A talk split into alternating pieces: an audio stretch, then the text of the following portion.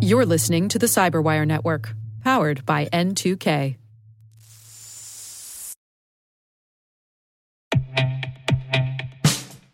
And now, a message from Cyberbit. Mastering cybersecurity is like mastering a sport. You build muscle memory through rigorous practice, then you train as a team to foster cohesion while operating under pressure. Like athletes, cybersecurity professionals thrive on hands on simulation. But traditional courses, certifications, and open source labs won't build you a winning team. You need Cyberbit. Cyberbit offers a hyper realistic simulation environment for your SOC, IR, and C suite to refine your skills, all using the market leading SIEMs, EDRs, firewalls, and WAFs they use every day. Cyberbit is offering Cyberwire listeners a free live fire exercise. Sign up your team now at cyberbit.com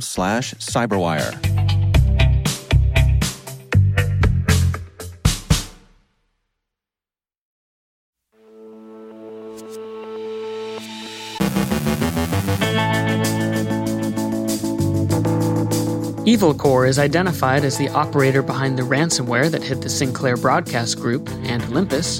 The U.S. Defense Department complains of Russian toleration for ransomware gangs. The Fin7 gang has set up a front company to recruit talent. Betsy Carmelite from Booz Allen Hamilton on building mission driven 5G security with zero trust. Our guest is Robert Carolina on ethics. And sentences are handed down in a bulletproof hosting case.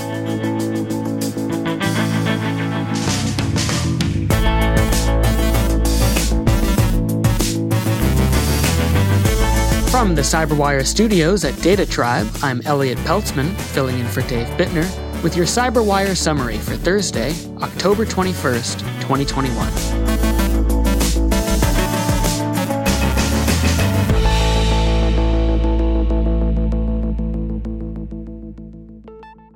A familiar name has cropped up in connection with the ransomware attacks against the Sinclair Broadcast Group and the multinational imaging firm Olympus. Evil Corps. Bloomberg reports that the Sinclair Broadcast Group was hit by the Russian cybercriminal organization usually known as Evil Corps. The attackers are said to have used the Macaw strain of Wasted Locker ransomware. In a tweet, Emsisoft threat analyst Brett Callow calls Macaw simply a rebranded version of Wasted Locker. Sinclair is still working on its recovery from the attack. According to the Daily Beast, Disruptions to businesses and production systems, phones, and imagery systems have continued into the week. Macaw ransomware, and thus by implication its proprietor, Evil Corps, is also said, by TechCrunch, to be responsible for ongoing attacks against Olympus. Olympus confirmed in a Tuesday statement that its operations in the Americas had indeed sustained a ransomware attack and that the company was investigating the possibility that the attackers had exfiltrated data. Olympus was hit in September by Black Matter, and this latest attack on operations in the Americas is said to have deployed Macaw. Evil Corps has been under U.S. sanctions since December of 2019, which would complicate any attempt to buy back access to infected systems by paying the ransom. One purpose of adopting rebranded malware strains may be obscuring the fact that payment of ransom to the sanctioned entity amounts to a violation of U.S. law. You may want to pay them, and indeed, recent surveys suggest that many victims remain willing, in principle at least, to pay the ransom demanded. But actually, handing over the money would, in this case, put you on the wrong side of U.S. sanctions. The gang's two alleged leaders, Maxim Yakubets and Igor Turashev, were also indicted by the U.S. at the time sanctions were imposed. U.S. Attorney Scott W. Brady said, quote, For over a decade, Maxim Yakubets and Igor Turashev led one of the most sophisticated transnational cybercrime syndicates in the world. End quote. Brady characterized them as international cyber criminals of the sort that should expect no indulgence from U.S. law enforcement authorities. Be that as it may, Messrs. Yakubets and Turashev remain at large and living it up back in Russia, where they're regarded as enjoying the protection of that country's FSB security service. International efforts to curb ransomware thus find themselves up against persuasive corruption in Russia. As Mieke Eoyang, U.S. Deputy Assistant Defense Secretary for Cyber Policy, told Defense One, she said, quote, One of the challenges we in the department see, and then you see this in the indictments against some of these actors, some of them have connections to the Russian state. They use their skills that they've developed for their own personal enrichment, and that is something the United States would never do. Anyone at Cyber Command or NSA who thinks that they're going to go home and, like, conduct a ransomware attack against the city in Russia, the FBI would like to have words with them because that is just not something that we would view as acceptable in the United States. And we would take law enforcement action against those individuals. We believe that responsible states should take responsibility for the actions of their forces.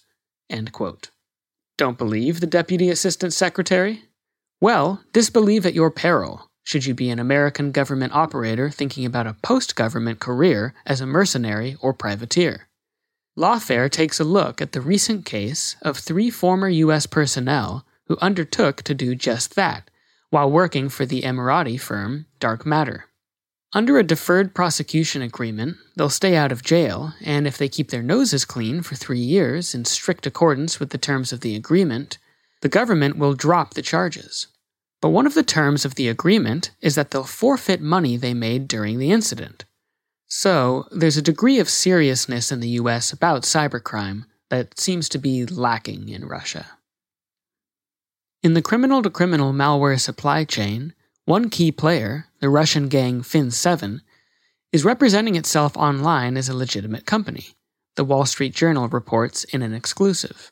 Bastion Secure, which the journal archly notes uses the letters BS as its logo, claims to be a provider of cybersecurity services. The point of their online presence appears to be recruiting. As the journal writes, quote, the Bastion Secure website which uses the logo BS, has listed jobs that are technical in nature and appear similar to work that would be performed at any security company. Programmers, system administrators, and people who are good at finding bugs in software. Prospective hires will work nine hour days on a predictable schedule, Monday to Friday, according to the company website. Lunch breaks are provided, the site says. Much of the journal's story is sourced to Recorded Future, who posted their analysis to their company blog this morning. One bit of information they shared is that this isn't the first time Fin7 has put up a front company. In 2018, the U.S. Justice Department determined that Combi Security, another bogus cybersecurity shop, was in fact functioning as a public, innocent seeming face of Fin7. Fin7 has historically been known for a range of financial crimes, especially carding operations. Its latest solicitations suggest that the gang is not only organizing itself as if it were a startup, with all the business functions and division of labor that suggests, but that it may be branching out into the lucrative ransomware market. And finally, two operators of a bulletproof hosting service widely used by cybercriminals have been sentenced to terms in prison by the U.S. District Court for the Eastern District of Michigan. Pavel Stassi of Estonia received 24 months in prison. His colleague, Alexander Skorodumov, a Lithuanian national, got 48. The U.S. Justice Department worked for a bulletproof hosting organization founded and led by two co defendants, Alexander Grichishkin and Andrei Skvortsov, both Russian nationals. Their service played a significant role in that C2C underworld market, renting IP addresses, servers, and domains to crooks that used them in various capers. Some of the malware the service provided have names that will be familiar Zeus, SpyEye, Citadel, and the Black Hole Exploit Kit, active against US victims between 2009 and 2015. The Justice Department hopes, among other things, that the case will serve as a deterrent to other cyber criminals. So don't sign up with the gangs, kids, no matter how good those lunch breaks might sound.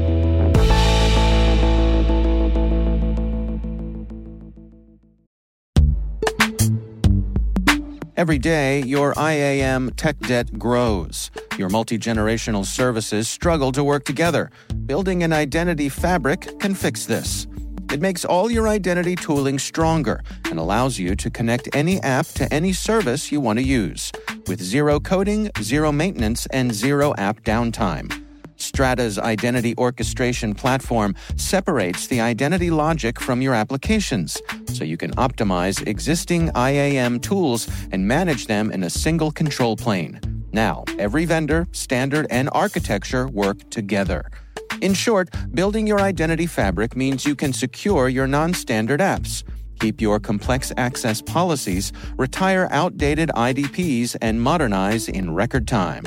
So build your fabric with Strata Identity and get rid of tech debt for good. Visit strata.io slash cyberwire, share your identity priorities, and receive a pair of AirPods Pro. Offer valid for organizations over 5,000 employees. Connect today at strata.io slash cyberwire.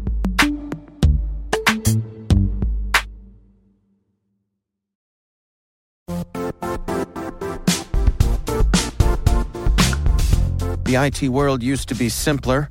You only had to secure and manage environments that you controlled. Then came new technologies and new ways to work. Now, employees, apps, and networks are everywhere. This means poor visibility, security gaps, and added risk. That's why Cloudflare created the first ever connectivity cloud.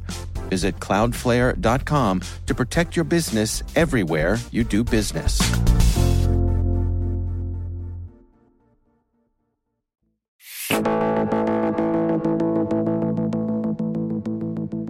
Robert Carolina is a lawyer at UK law firm Origin Limited, where he specializes in technology and cybersecurity. I recently spoke with Robert Carolina on the Caveat podcast about ethics in cybersecurity. Here are some highlights from that conversation.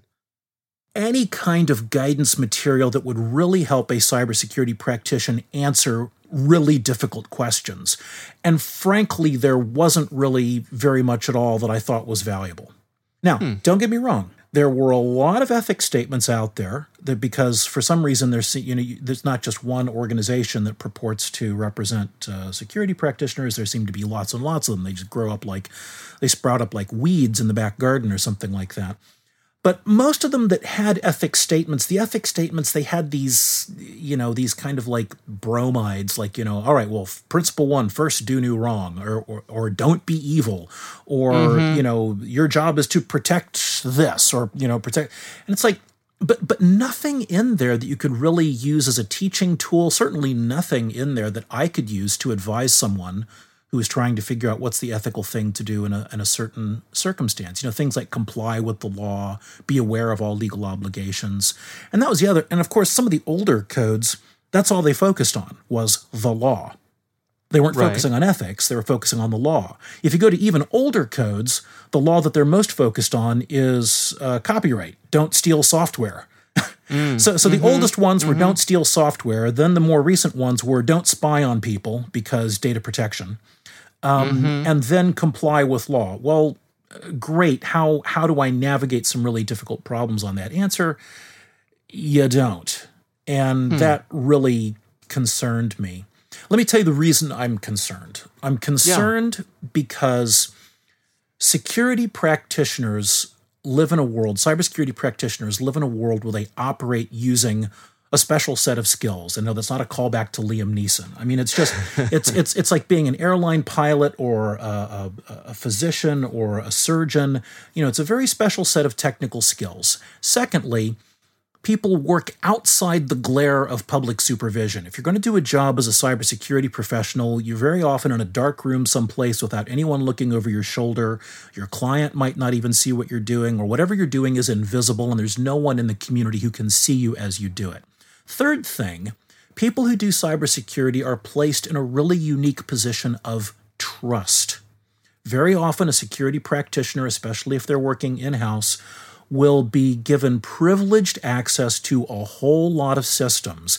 And once that happens, a very uncomfortable thing begins to happen. And that is the practitioner is put in a position of asymmetric power with respect to their client, with respect to their employer. And that's just a fancy way of saying if you've got the keys to the kingdom and someone honks you off, you can say, well, you know, if you don't do what I say, I'll delete all your stuff or you'll never find it again. Right. You know, there's two ways to have ransom. There's two ways to get yourself in a situation of ransomware. One is to be hit with, um, you know, with the Trojan horse that comes onto your machine. The other is to have an unethical cybersecurity practitioner who decides they're going to hold all your data for ransom. Before we had cybersecurity people, were there other people in organizations who were in a, a similar sort of situation? Someone whose capabilities perhaps, you know, outstripped what they should have been? Well, it's not so much outstripped what they should have been. I mean, because there's a lot of people who work in society who are in a position where they could have asymmetric power over clients. Mm-hmm. You look at any of the traditional professions lawyers, medical doctors, uh, for that matter, electricians. You know, what I mean, what, what all these groups have in common? And that is they're doing something, they're providing a service to people who don't really understand how the service works you're mm-hmm. dealing with clients who don't necessarily know a good practitioner from a bad practitioner. And you're dealing with a circumstance if somebody doesn't have a strong ethical compass, they can really do a lot of harm to members of the public. But it's it's a terrible spot for, for people to be in. Now, again, the practitioners that I've dealt with over the years, the cybersecurity practitioners that I've dealt with over the years, have almost universally been good people. Mm-hmm. I've been happy to deal with them. I've been proud to work with them and just it's been wonderful to support them. I think a lot of people perceive ethics as a threat to their ability to provide services. Because everyone says, "Oh, do you want the do you want this to be an ethical profession?" "Oh, yes, yes, we'll vote for ethics." "Okay, well, let's sit down and actually write very specific rules about what's allowed and what's not." "Oh, well, you see now people start to get a little bit nervous. Why?" A code of ethics reduces degrees of freedom. That's lawyer Robert Carolina. You can hear the rest of our conversation over on the Caveat podcast.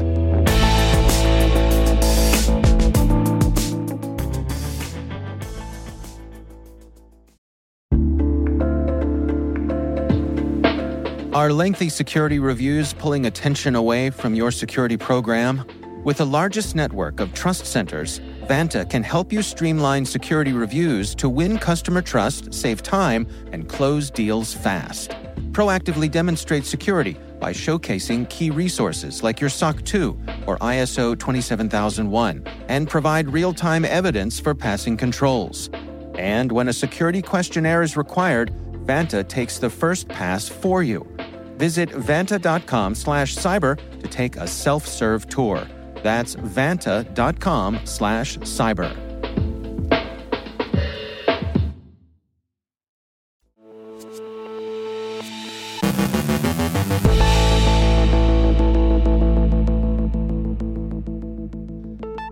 And I'm pleased to be joined once again by Betsy Carmelite. She's a senior associate at Booz Allen Hamilton. Betsy, it is always great to have you back. Um, today, you and I are talking about building mission driven 5G security with zero trust.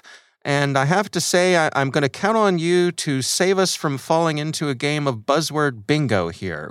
No problem. where, where, where, where, are we going to start here, Betsy? yeah. And, and this is not the first time that it, you and I have spoken about 5G security and zero trust. And right. We, we did talk about it earlier with a focus view on the aspect of least privilege access in a specific use case around a DoD logistics warehouse and the compromise of that. But I did want to talk a little bit more broadly because we see agencies now working to meet the executive order um, 14028's mandates to implement zero trust. And they're currently reviewing and commenting on the draft OMB guidance that gives agencies until the end of September 2024 to meet specific zero trust goals and provide deliverables. So hmm. we're getting closer to the realities and the, the applicability of zero trust among these, these organizations. So first, zero trust, as, as you know, is not a new concept. It's never been more vital for national defense and critical infrastructure. And embracing Zero Trust Now is about stepping up and owning the risks that threats can emerge inside, not just outside the perimeter and uh, traditional network boundaries. And it's also about proactively countering these risks by design. So that's where 5G comes in. Um, and we're looking at how the 5G application, still in its nascent development phase, really needs to take on the zero trust model to really question the premise that that users, devices, and network components deserve to be trusted just because they're in the network. So help me understand that. I mean, why why 5G specifically? What what is the security concern there? When you add in the layer of 5G to the application of, of the zero trust mindset, embracing zero trust in this setting is uniquely challenging because 5G will usher in so much change. Fifth generation technology will completely transform global communication networks. We're looking at billions more devices, sensors, and systems connected worldwide. Downloads will be faster, latency lower, and the capacity to connect more devices to the network will skyrocket. And committing to zero trust in the 5G setting now could help organizations get ahead of challenges that could rapidly mount as 5G rolls out or find organizations left behind in the years to hmm. come.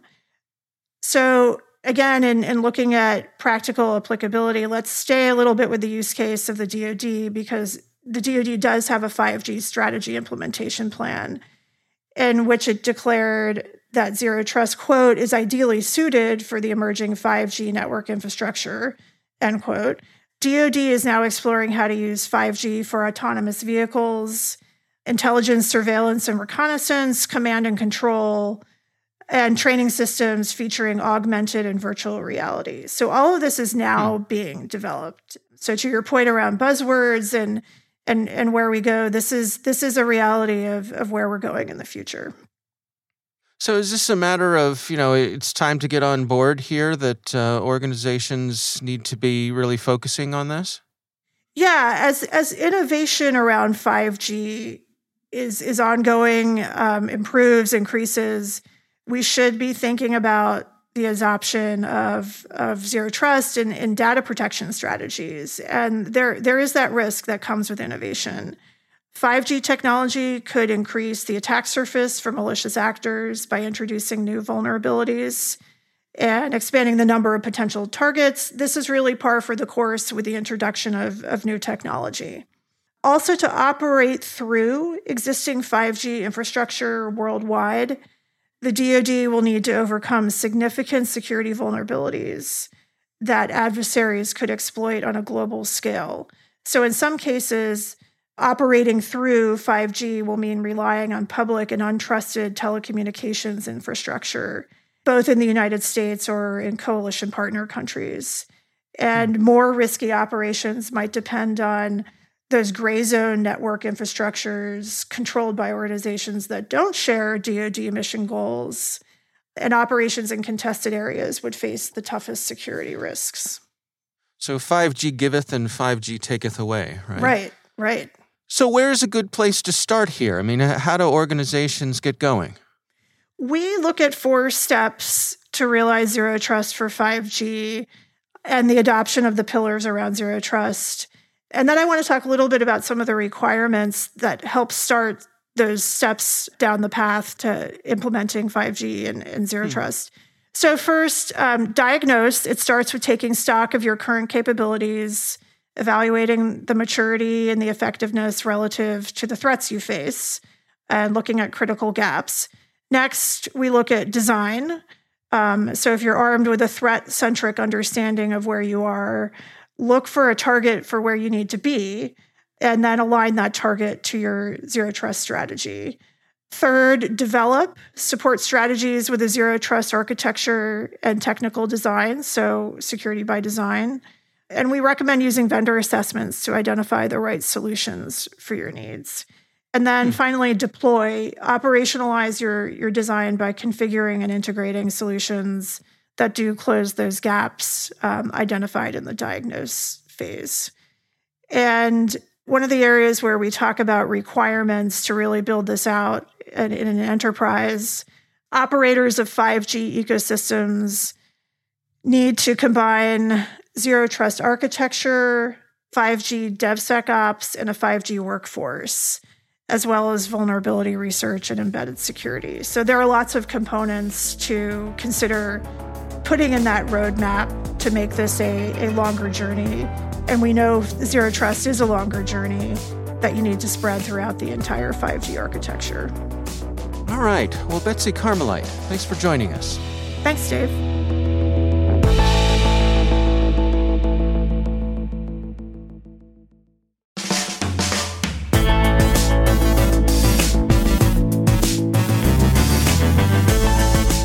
That's the Cyberwire. For links to all of today's stories, check out our daily briefing at thecyberwire.com.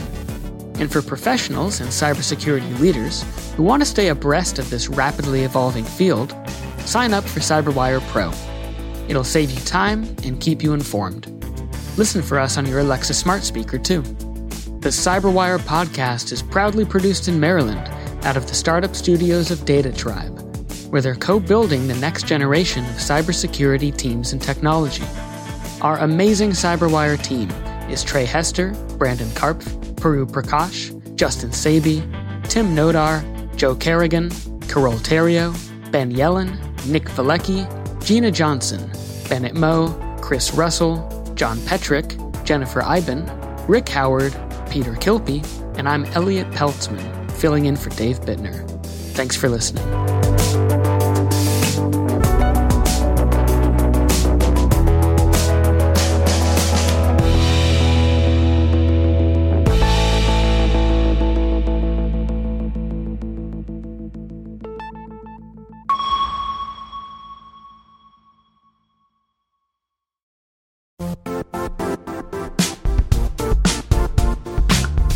And now, a word from our sponsor, Zscaler, the leader in cloud security. Cyber attackers are using AI in creative ways to compromise users and breach organizations.